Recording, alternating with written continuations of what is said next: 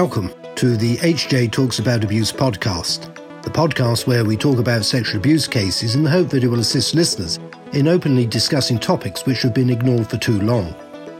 This podcast is brought to you by the abuse team at Hugh James. We are lawyers, so we tend to speak about the legal aspects of abuse cases, but we aren't too shy to speak up about the broader issues faced by survivors of sexual abuse too. We hope that you find it interesting, but more than that, if you are a survivor of sexual abuse, we hope that you find our discussion empowering. Hello, my name is Alan Collins. I am the partner who heads up the abuse team at Hugh James, and I am joined today by my colleague Danielle Vincent. Hi, Danny. Hi, Alan. In this podcast, we're going to be talking about the Scottish redress scheme. But before we get underway, I need to remind you that we discuss sensitive issues and it's fully appreciated that the content of a podcast of this nature can cause distress. So if you think that you may be distressed by what we're going to be talking about, now's the time to turn away, switch off, go off and do something else. But hopefully you will stay with us because in this podcast we are going to be talking about the Scottish redress scheme and I am going to hand over to Danny who is going to explain to us what the scheme is all about. Yes, so the Scottish Redress Scheme has now been launched and it's live for applicants. So anyone that has been abused in care as a child up to the age of 17 before the 1st of December 2004 can potentially make an application to this. So, when I say abused, this has been deemed by the scheme as including physical abuse, sexual abuse, emotional abuse, or neglect. So it doesn't have to include all of those, just one or more. I shouldn't say just one, but our listeners will, will know what I mean. So there's four elements of abuse. And at the time of the abuse, you needed to be under 17, as I say, before the 1st of December 2004 in Scotland. Now, it's deemed in the relevant care setting. So there's quite a list that that includes. That's children's homes, approved schools, penal institutions such as Borstals, residential care facilities such as long term hospital cares, and secure accommodation, boarded out, and foster care. So it includes a broad range compared to other schemes that we've dealt with in the past. Yes, and it's an interesting scheme, and people who are eligible, in my opinion, should make an application. You don't have to have legal representation, but I think it's important that people appreciate that it may be beneficial to have legal advice and representation to make sure that all the options have been considered because we find that with people applying to redress schemes, and we've got a lot of experience of redress schemes, Northern Ireland, the two schemes that we had in Jersey, Lambeth, just to name but a few, there may in fact be other legal options. There may actually be the opportunity to bring a civil claim against an institution or against an individual. So it's very important that you, in my experience, that legal advice is sought. And under the scheme, legal fees are covered. But anyway, getting back to the scheme itself, there's an upper limit of compensation, which is £100,000. You can apply for a fixed payment of £10,000, or you can go for the assessment, and you know which could be anything up to £100,000. You've got to be able to show that you were living in a care setting when you were abused. There's a certain amount of preparatory work that is necessary. Records have to be obtained. So, to obtain an award for an individual assessment, you've got to provide a witness statement, which basically sets out your story, for want of a better phrase. You've then got to supply supporting evidence, such as care records, medical records, therapy records, and possibly a medical report. So there's you know, there's some preparatory work to do there. Again, in my experience, a good reason why to have some legal help in respect of all of this. But it's not compulsory. I'm just sort of making the mm-hmm. point. Yes, and it's good that if any of our listeners are considering the scheme, to note that if you were in a care setting and you don't have, you know, you haven't had therapy or you haven't mentioned this to your GP, for example, because lots of people do not disclose their abuse, they don't want to relive it in in later life, doesn't mean that you, you'll be rejected from the scheme or you can't apply because the point of the scheme is that to draft a detailed a statement of what you went through. And as you say, that's something that we can assist with. We, have done quite a few now, and we know how to detail them to assist as much as possible.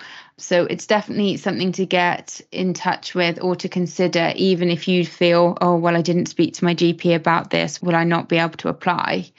The other thing to consider is that with this scheme, you can apply for a next of kin. You can apply if you're the next of kin for a partner or a parent, and there is an award up to £10,000 if that person is now deceased. Other things to just consider is that if you have a criminal conviction in respect of sexual violence with a sentence longer than five years, you, will need to disclose that, and that will be considered as part of what the compensation valuation is going to be. So that's it in a nutshell. And as you say, we can give a lot more detail to anybody that's considering joining the scheme.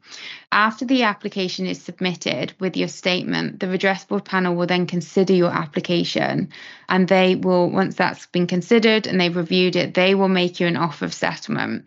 And this by the person can be either accepted at that point or you can request a review of the settlement offer if you want that appealed, if you're not happy with the initial decision. And I think it's important to stress that a lot of attention is focused in our experience on the statement provided by the applicant, provided that is, you know, the, the victim, the survivor. So thinking of the Northern Ireland experience that we've had, where we represented quite a large number of people, and we were very successful. There was only a few cases where we had to go to appeal, and again, we were successful on those appeals.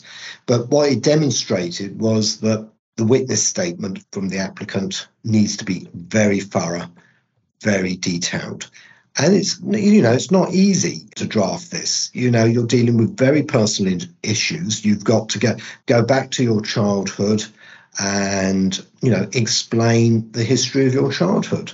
You know where you were born where you came from who your family were why you ended up in care what happened in care. And you've got to go into a lot of detail in order to give yourself a decent chance. I think, in yeah. respect of what you're saying there, Alan, is that actually, yes, my experience of, of a lot of the clients that I've dealt with under different schemes is that a client will tell you what's happened, you know, and, and you th- say, is that everything? And then you, you know, you're just chatting about life in the home. And then you ask some other questions. And that by asking certain questions, people remember a lot more. And also, there's a lot of things that perhaps a client won't realize is abuse or is included within the scheme as a banding for the abuse. Uh, you know, it could be different things, which a lot of our clients think the abuse, as you say, is just being beaten or sexual abuse, not a lot of the emotional things that they went through. And by having someone draft the scheme for them, you are getting a fully rounded statement with perhaps right. lots of things that they wouldn't have thought to say. Exactly. And of course,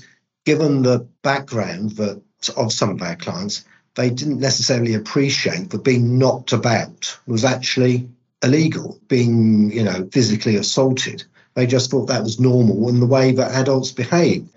Their appreciation of right and wrong as, as regards the way they were treated is not what it should be. No criticism of them because they wouldn't know any different because that was the way that they were treated. And, and um, it needs someone to step back and say, well, actually, that is not right. That should not have happened no. But I mean, even the physical abuse, more so on the emotional abuse, and we won't give out too many examples in case they're triggering, but, you know, not being told that you weren't loved or you weren't wanted at home, things like that, clients don't necessarily put in their statements, but there's a significant form of emotional abuse that mm. forms part of the criteria for the compensation. So, yes, it's definitely something that we are willing to talk to people about and assist if if you feel you need assistance on these. Okay, and I think I've mentioned the fact that people should not be worried about having to pay lawyers because under the scheme the lawyers get paid basically a, a fixed amount for sorting this out for applicants. The time frame is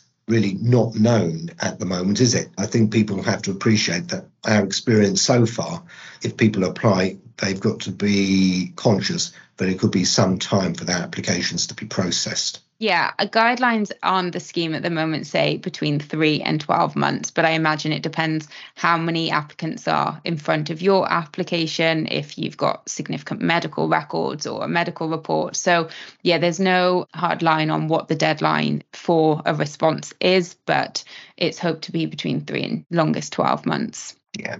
I think the scheme is good news myself, but people need to appreciate that when they're looking at making an application, is this absolutely the way that I want to go? Or do I need to think this through a little bit in case there are other options which may be more beneficial? You know, some of the applicants to this scheme may well have very good civil claims to pursue against whoever, which may be more effective from their perspective may achieve a greater sense of justice than going through the Scottish Government redress scheme. So there's something to think about there. But I think, generally speaking, you know, the fact that there is a scheme is good news, and people should not be shy from applying. Yeah, of course. As we said, if anybody is thinking about the scheme or wants more information, by all means, get in contact with someone within our team. Thank you very much. So it's goodbye from me and it's goodbye from Danny. Bye, everyone. Thank you for listening to this episode of HJ Talks About Abuse. You can subscribe to our podcast on iTunes, Spotify, or your favourite podcast player. If you'd like to speak to us about something you've heard today, we'd love to hear from you. Email us at aboutabuse at hjtalks.co.uk.